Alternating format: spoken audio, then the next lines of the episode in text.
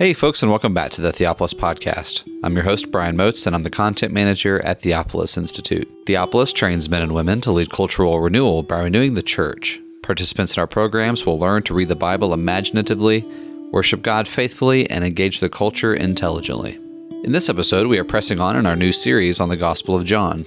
Here, Peter Leithart, Alistair Roberts, and Jeffrey Myers will discuss issues around the healing of the official's son in chapter 4 Along the way, they'll keep up their ongoing discussion about signs in John's Gospel, as well as what faith looks like in this passage. We want to thank you for listening, and we do hope that you are sharpened and encouraged by this episode. And here are Peter Leithart, Alistair Roberts, and Jeffrey Myers discussing the healing of the official's son in John chapter 4.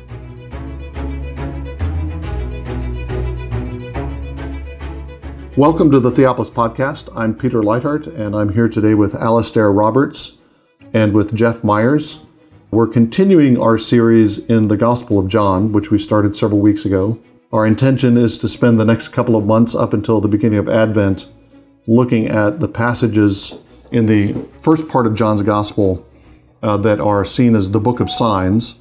There are two events that are labeled as signs. We looked at one in a previous episode, the uh, the first sign, the beginning of signs, as John says where Jesus turns water into wine at a wedding feast.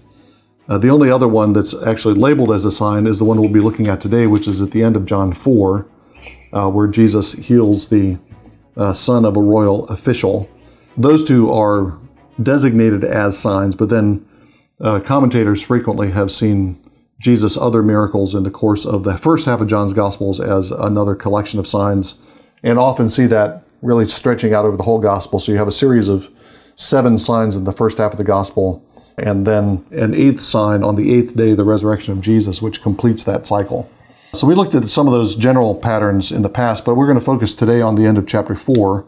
Uh, and this is a, a pretty brief episode. We don't know yet if it'll be a brief podcast episode because of that. Sometimes it's the things that look least promising that end up bringing the most to the surface as we begin to discuss them.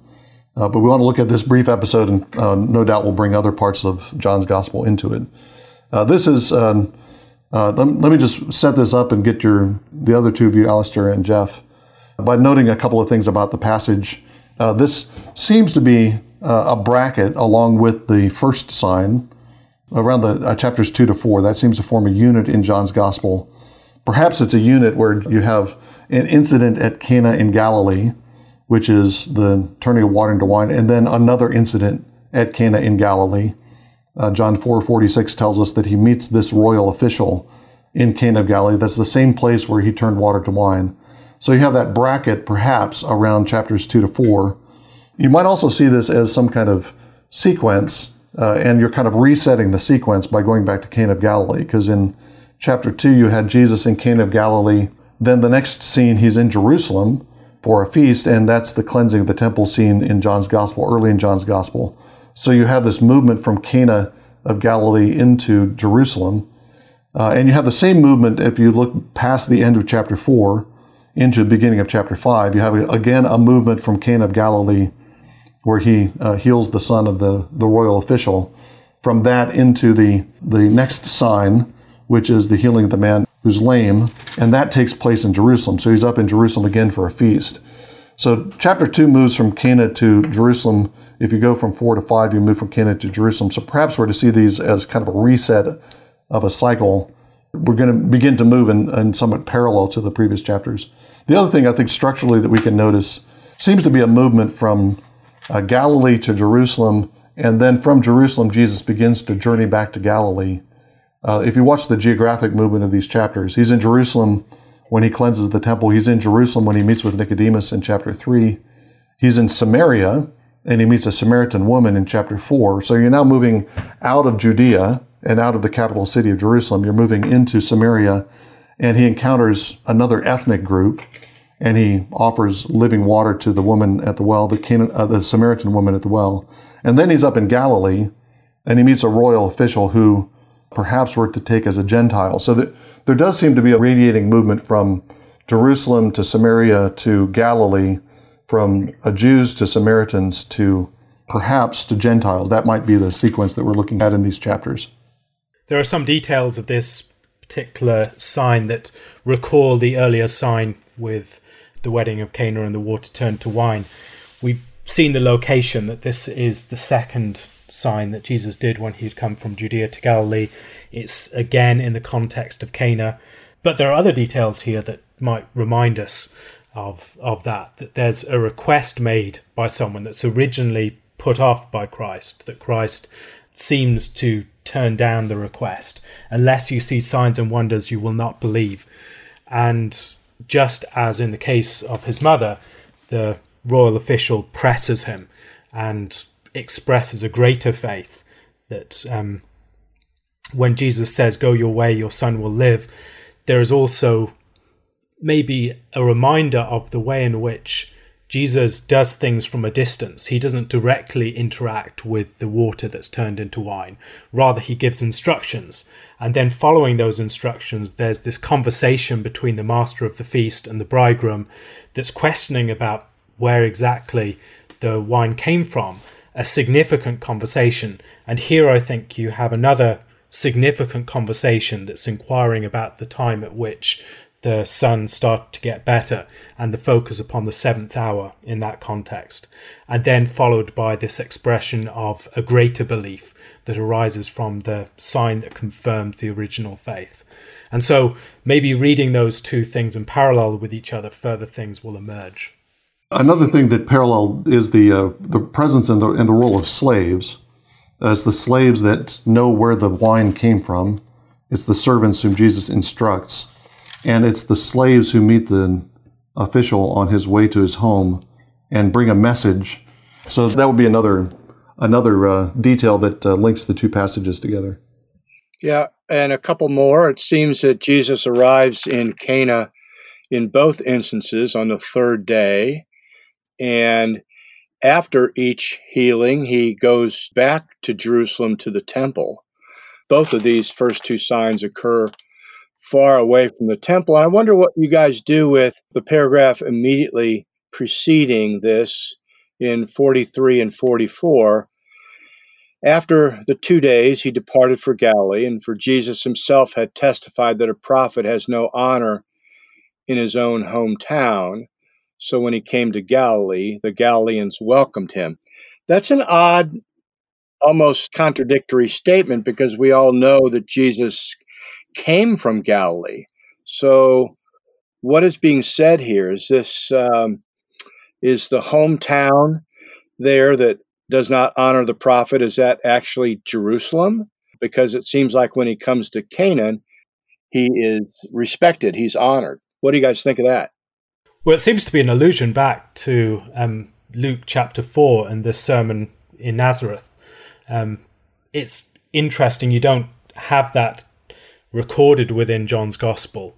But again, as you find in various other occasions within John's Gospel, there is the seeming assumption on the part of the author um, that John thinks his readers will have read one of the other Gospels, that they're familiar with this account where Jesus speaks to the synagogue and compares himself to Elijah and Elisha, who healed or um, worked miracles for foreigners but did not work miracles for their own people. And so there is a welcome given in that context, but it's a welcome that is a conditional welcome on conditions that aren't conditions that Christ submits to. Well, I wonder if part of the issue is how we're translating that word in at the end of 44. You said you have hometown. My have in my NASB is his own country. If I'm remembering rightly, it's it's fatherland or yes, yeah, um, it is patris. patris, right?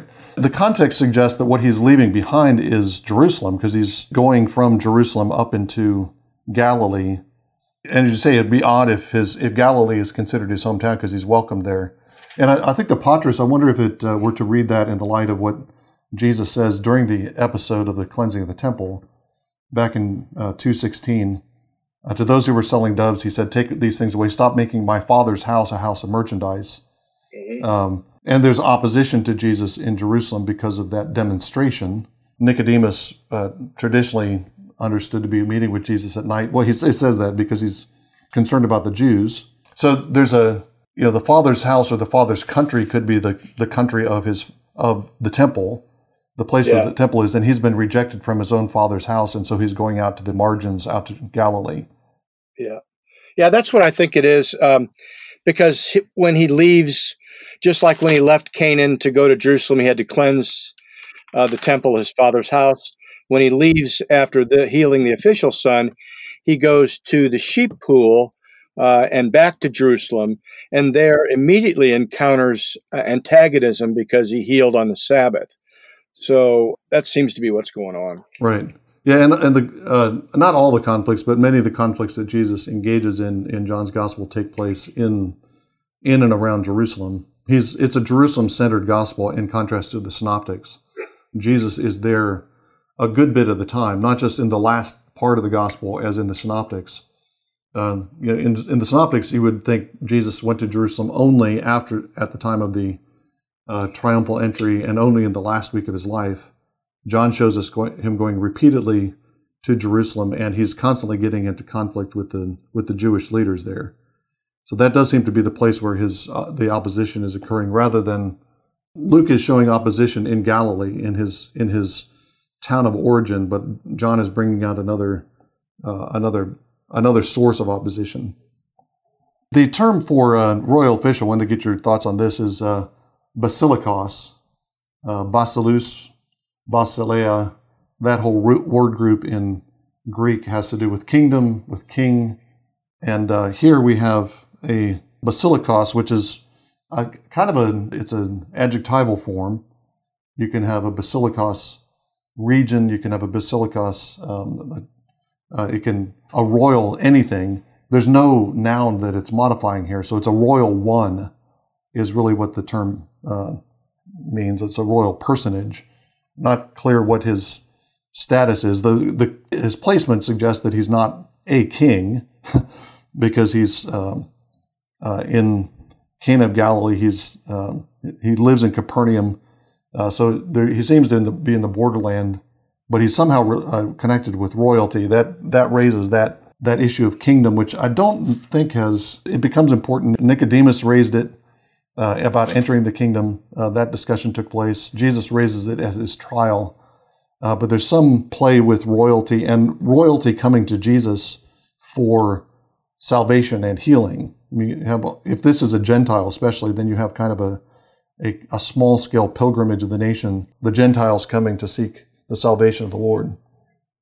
His connection, presumably with maybe a Herodian connection or something, would have provoked negative connotations, I think, in the minds of most readers of John. Um, it would not have, he would not have been this figure that you would have naturally had an affinity with or an affection for, maybe someone like um, Zacchaeus, tax collector, um, this royal official has dubious connections. Right, right. So, and again, it's uh, part of that. Uh, that would link it up with the previous uh, section of chapter four, where Jesus is engaging with a Samaritan woman again, offering the water that leads to eternal life to a Samaritan woman, where he raises questions even in the minds of his disciples that he should be talking alone with a Samaritan woman. Uh, uh Alistair, in the previous episode, talked about the the arrangement of the signs in John's Gospel and uh, suggesting that you have a kind of panel construction the way that you do in uh, in the creation week. If the if the seven signs are intended to be mimicking or following in some way the seven days of creation, then it seems uh, plausible to think that there may be a, a connection between the between the structure of the seven signs and the structure of the days of creation. There are multiple structures going on in the days of creation, but one of them is the the two panel thing with uh, the first three days matching up with the second three days. And that does seem to fit here. Um, Alistair pointed out, um, I think it was in the previous episode that we talked about John. You have the first sign, which is the water to wine, that matches with the fourth sign, which is a miracle of bread, uh, feeding the 5,000 in chapter 6. So you have those two match up. This is the second sign, and it's the deliverance of a son uh, who's at the point of death, sick unto death, and he then lives. Uh, and then that would be connected with the fifth sign, which would be also in chapter six, uh, after after Jesus has uh, fed the five thousand, then he walks on the water. There's kind of an Exodus motif, and you seem to have a, a, a progression with the raising of the son uh, as a as a Passover motif, uh, and the and the crossing of the water in chapter six as a uh, as an Exodus motif. So those those seem to be working working pretty well. Is that was that the connection you made previously, Alistair? I don't remember. The connection with Capernaum is one I made. Ah, but yes, the other the other two um, sets fit very neatly together. Um, this would be the weaker of all the connections, but I think there are still connections that we can see. Yeah, but if we're thinking thinking in Passover terms, then I think the that does put a layer, gives us a layer of significance to this episode. And you know, one of the questions that rises here is why is this highlighted as one of Jesus' signs? In terms of the synoptics, this is a pretty standard operating procedure. Jesus does a lot of this kind of thing. Um, it's not the most dramatic healing. Uh, it's not the most demonstrative healing, but it would link up. Uh, it w- the the significance that is given in John's gospel might uh, make it would make more sense if we have kind of a Passover theme here. A son who's threatened with death and then by the word of Jesus is uh, delivered from death. And then the, you get, I mean, you have that uh, strong emphasis on resurrection. Verse 47, he was on the point of death. Uh, verse 49, sir, come down before my child dies. So death and dying. And then Jesus says, your son lives. The royal official starts going home. And his slaves meet him. Verse 51 says, they told him he was living. And then verse 53, his father knew that it was at the hour in which Jesus said to him, Your son lives, and he himself believes. So there's this sharp transition just in the in the use of language from an emphasis on dying, uh, not just sickness, but sickness to the point of death. He's on the he's on the verge of the grave. And then there's this emphatic announcement that the boy lives at the end. And again, you have the kind of Passover uh, deliverance from death to life, um, which you know we could think ahead to the final Passover in John's Gospel, which is Jesus the Son, who uh, goes to death and then uh, is raised. Uh, so again, that would that that whole Passover motif kind of raises the profile of this episode and makes it a preview, a foreshadowing of the final Passover that takes place in the death and resurrection of Jesus. Do you have any thoughts on what seems to be a more general feature of Jesus' signs within the Gospel of John, where we might expect, if we read this is a book of signs, we might expect some pyrotechnics, we might expect some very dramatic actions that Jesus does. But yet, in, it seems in almost every single one of the signs um, that Jesus instructs people to do things. And the miracle happens almost um, without anyone seeing the miracle directly take place. Rather, it takes place as people follow Christ's instructions, whether that's the process of drawing the water out of the water pots or whether it's the process of going back to the house and then finding out when the son was healed or when it's um, the process of giving out the process of rising up and walking when he doesn't even know who it is who said that to him and there's a lot of questions about who is the identity of the person who said this, or the disciples giving out the food and the feeding of the 5,000. Can think of the, the blind man going to the pool and washing, or Lazarus opening the tomb, and all these other things. In each case, we would expect something a lot more direct than we get, but yet it seems to be this recurring theme. And I wondered if either of you had any thoughts upon that. Well, I believe this is one of the ways in which the prologue is um, carried out in the story of Jesus. I mean, a lot of people wonder when you begin with the word, the logos, and the importance of the word, what happens to that then in the rest of the book. And these signs, you know, as we've said before, are not just acts of Almighty God, acts of power, but they reveal something about the glory of Jesus, the gospel of Jesus, and they also encourage us to believe his word. So, as you noted, Alistair, there's so often it's Jesus' word that then is obeyed or followed. uh, by whomever that ends up uh, delivering the goods. So it also fits then with the way John ends his gospel in chapter 20, uh, believing uh, in the word of the, the apostles. No one's going to be able to put their hands in Jesus' side or touch his nail marks like Thomas was. Blessed are those who will not see, but yet upon hearing believe. Um, so I think that I think some of this has to do with just the importance of Jesus as the Word and Jesus' Word. Yeah, and I think that's that's really clear in the text that we're looking at here at the end of John four, because John has used the word sign in chapter two, talking about the turning of water to wine, uh, but then verse forty eight of chapter four, Jesus, uh, his first response to the request uh, is, uh, "Unless you people see signs and wonders, you will not believe." So apparently, he's been doing more signs and wonders, and they're looking for the pyrotechnics that Alistair mentioned, uh, and that uh, that's going to be the that's going to be the source of their belief. But then two verses later, verse 50, when Jesus does respond to the official, go your way, your son lives, the man believed the word that Jesus spoke to him. So you have this contrast between signs and wonders as source of belief and the response to the word. Same thing happens in verse 40, uh, 53, rather. Uh, I read this before, but when the when he figures out the timing of when his son got healed, he realizes it was at the hour in which Jesus said, "Your son lives." So it's again, it's the speaking of Jesus that's the key. And the same thing happened with the Samaritan woman who goes back and tells her village everything. And in verse 39 of chapter 4, it says, they, they believed in him because of the woman's testimony, the woman's witness. Mm-hmm. Right. Alistair's comment, I think, was really insightful. Um, the other thing that it suggests is that he was pointing out that a lot of the events the actual miraculous event takes place in the absence of Jesus. He's not there when the thing happens. You don't see a bolt of power come from his fingers, but he's he's not even around.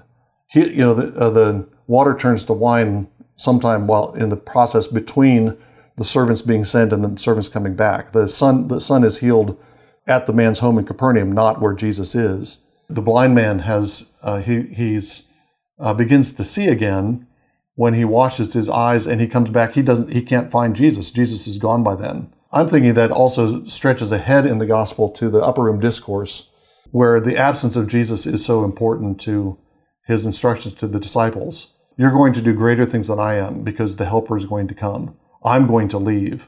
Uh, when I leave, then you're going to suffer the same things I do. So there's a strong emphasis on the continuing faithfulness of the disciples and the continuing of Jesus' ministry through the disciples in Jesus' absence. And it's like John is setting up in the gospel story itself to show that Jesus is operating in his absence already, even when he's present, is a sense in which he's operating in the in his absence. And the instructions that he gives are really simple things, and almost offensively simple in the way you might think of um, Naaman's response to the instruction of Elisha, that if you're wanting a miracle, if you're wanting this great wonder to be performed, um, would you just draw some water from a water pitcher, or would you, um, or from a water pot, or would you just go home? Isn't there some sort of more special thing that you can do? How about just handing out bread and fish, or the process of opening up a tomb? All of these sorts of things you would expect something more dramatic that Christ asks of his um, the people who are asking for the sign, but yet it's in following those very simple instructions, um, offensively simple, um, sort of simplicity that might provide a stumbling block for people who are driven by a sign faith. Um, it's in obeying those that the wonder is actually performed. Yeah. So in in, the, in this episode with the official, the instructions are go home Nothing simpler than that. Just go home. Uh, and of course, the, the key is the response of faith. He believes what Jesus said. Uh, he trusts that Jesus is capable of doing what he says. He, you know that the son that his son will live. He goes home expecting to find out that his son is alive because he believes the word of Jesus. It would be make an, make an interesting study to see what the acts of faith are in John's gospel. Um, you know, what the acts of faith are go home, go fetch some water from the jars, uh, go wash your eyes out, pick up your pallet and walk. Those are those are the acts of faith. I think that's a, uh, you're right. Those are very simple, very simple responses, but they're powerful because they're responses, believing responses to the word of Jesus. Do y'all have any thoughts on why uh, John calls attention to the seventh hour in verse 52? I think the number seven we've already seen is an important one for John. Um, you have the seven day pattern already playing out in the first and second chapters. You have the seven signs, and here I think the seventh hour, the hour theme is pervades the gospel. The question of has Christ's hour come yet?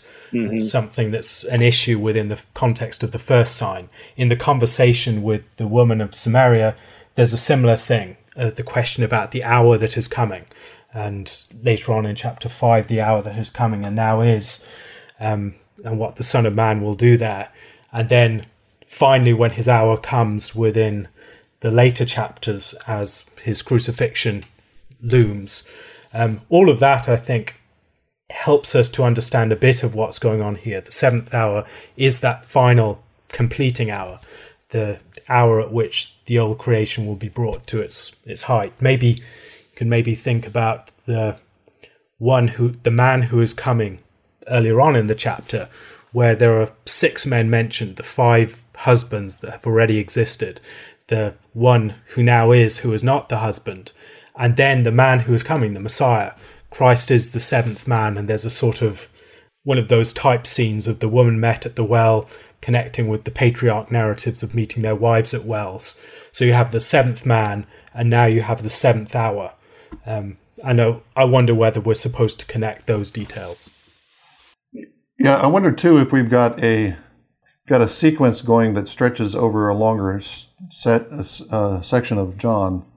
Um, I'm looking at the uses of hour prior to this, and they, I can't see a pattern at the moment. But it's it's notable that uh, in chapter four, Jesus comes to Jacob's well, being wearied by his journey, and the woman is sitting there by the well. It was about the sixth hour. That's four six, and then the man, the son is healed in the seventh hour. And I wonder, there's a couple of earlier references to hour, but I think the the main one is in well, there's a tenth hour at the end of chapter one Jesus goes and stays with uh, Nathaniel, right? Uh, that's mentions the tenth hour. Jesus says, "My hour is not yet come." The hour that uh, Alistair was referring to. But I wonder if you have some. There's definitely seems, to be a sequence from the woman at the well to the healing of the son, from the sixth hour when she encounters Jesus to the seventh hour when the son is healed, and I wonder if that's stretching out over a longer stretch of uh, of the gospel. I wonder without conclusive without conclusion. It certainly seems to connect with the woman at the well yeah. narrative. You have maybe the coming hour is mentioned right. within right. that narrative that follows. So you have the sixth hour and then the coming hour. You have the six men and then the coming man.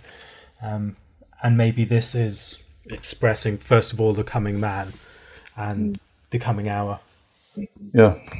It may it may also connect with the next a healing episode in verse in chapter five where uh, Jesus heals on the seventh day.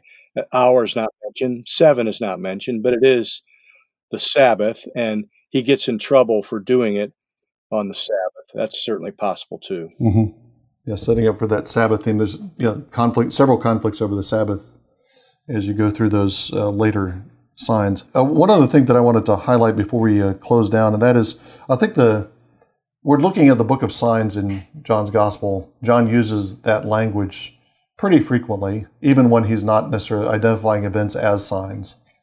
Uh, but it's interesting that there's, in addition to saying Jesus is manifesting his glory through the beginning of signs, uh, this is the second sign that Jesus performed after he come out of Judea into Galilee. That's how this, this episode in chapter 4 ends. And yet, in the middle of the story, you have this polemic against trusting in signs and wonders in verse 48. We've already mentioned that. And this contrast between responding to signs and wonders and responding in obedient faith to the word of Jesus. Uh, so it's it's uh, I note this just as a, a kind of a, a ironic twist on what John is doing with signs. while using that language to describe what Jesus is doing and how he's showing the glory of uh, the Father, uh, there's also this uh, underneath that, there's this polemic against signs and the warning not to trust in signs. Uh, I think this is going to come up again in, in chapter 6 when Jesus again re- rebukes people because uh, they come out, they want, uh, they want food. 626, truly, truly, I say to you, you seek me uh, not because you saw signs, but because you ate of the loaves. So there it's, uh, the signs are something they should have responded to. The loaves are satisfying their hunger is a false basis for following Jesus. Don't have a scheme to put this co- together coherently, but I think to get a full sense of what John is telling us about the signs that Jesus does, we have to recognize that there's both a uh, there is a manifestation, and yet there's this polemic that's alongside and underneath, inter- intermixed with it at the same time. When we look at each of the signs, one feature of them that really sticks out to me is the number of them that actually pay attention to numbers. So you have the 38 years of the man at the sheep pool. You have the um, 12 baskets with fragments that are gathered up of the feeding of the 5,000. Again, another significant number. You have the three or four miles in association with the walking on water. You have the seventh hour. You have the um, six water pots. You have the um, number of days in the story of Lazarus. You have the 153 fish in the sign like event in chapter 21. And each one of those, I think, push us to meditate upon the meaning of what's taken place, not just to think about this was an amazing um, spectacle that occurred, but there's something significant about this number. And just as we're doing now, that we're reflecting upon why that particular number seven is given, or why are these particular number of days highlighted that this happens on presumably the third day. It would seem that John, even in the details that he includes, he invites you to approach the signs as a different sort of thing than we might otherwise be inclined to. We might just think of this as a spectacle or a wonder, but by including those numbers and those significant details, he pushes us into a different way of considering them. Yeah, that's a good way of putting it. And the other aspect of these signs that we should at some point consider, well, we have already with John uh, 2 and the water pots, but uh, what is actually done? Why, why does Jesus heal someone's son who is ill with a fever? And then the next healing at the pool, uh, there's a vast multitude of invalids, blind, lame, and paralyzed, and Jesus picks out one man and heals him, and that becomes then uh, a particular kind of sign. Um, so these, at some point, you know, people who read this in the modern people who read this wonder, well, what am I supposed to take from this? Um, is Jesus going to provide me with wine? Is Jesus going to heal my son? Is Jesus going to uh, miraculously cure uh, whatever ailment my husband has or or whatever. And we need to deal with the with the pastoral implications of this. What does this actually mean for us? Is this all spiritual? Is some of it physical? You know i'm asking a lot of questions here but at, at some point that has to be dealt with as well. And at some point jeff we will. there is an element, I think, of what we've already discussed that Jesus is expressing the blessedness of those who have not seen and yet have believed. Yeah. That the royal official doesn't see anything, but yet the signs are often um, signs given to a faith that does not see, but nonetheless believes. Thank you again for enjoying this episode of the Theopolis Podcast. For more information and for more content from Theopolis, you can check us out online at theopolisinstitute.com. We release new articles every Tuesday and Thursday on our blog, so you'll want to make sure to look out for those. You can also find us on Twitter at underscore Theopolis and on Facebook if you just search for our name. If you've been helped, sharpened, and encouraged by this podcast, we'd really love it if you would go to iTunes and leave us a review. It just takes a few seconds, and it really will help us along in getting our content in front of new listeners. That's all for now, friends. We really look forward to being with you all again in the next episode. And as always, thank you so much for listening.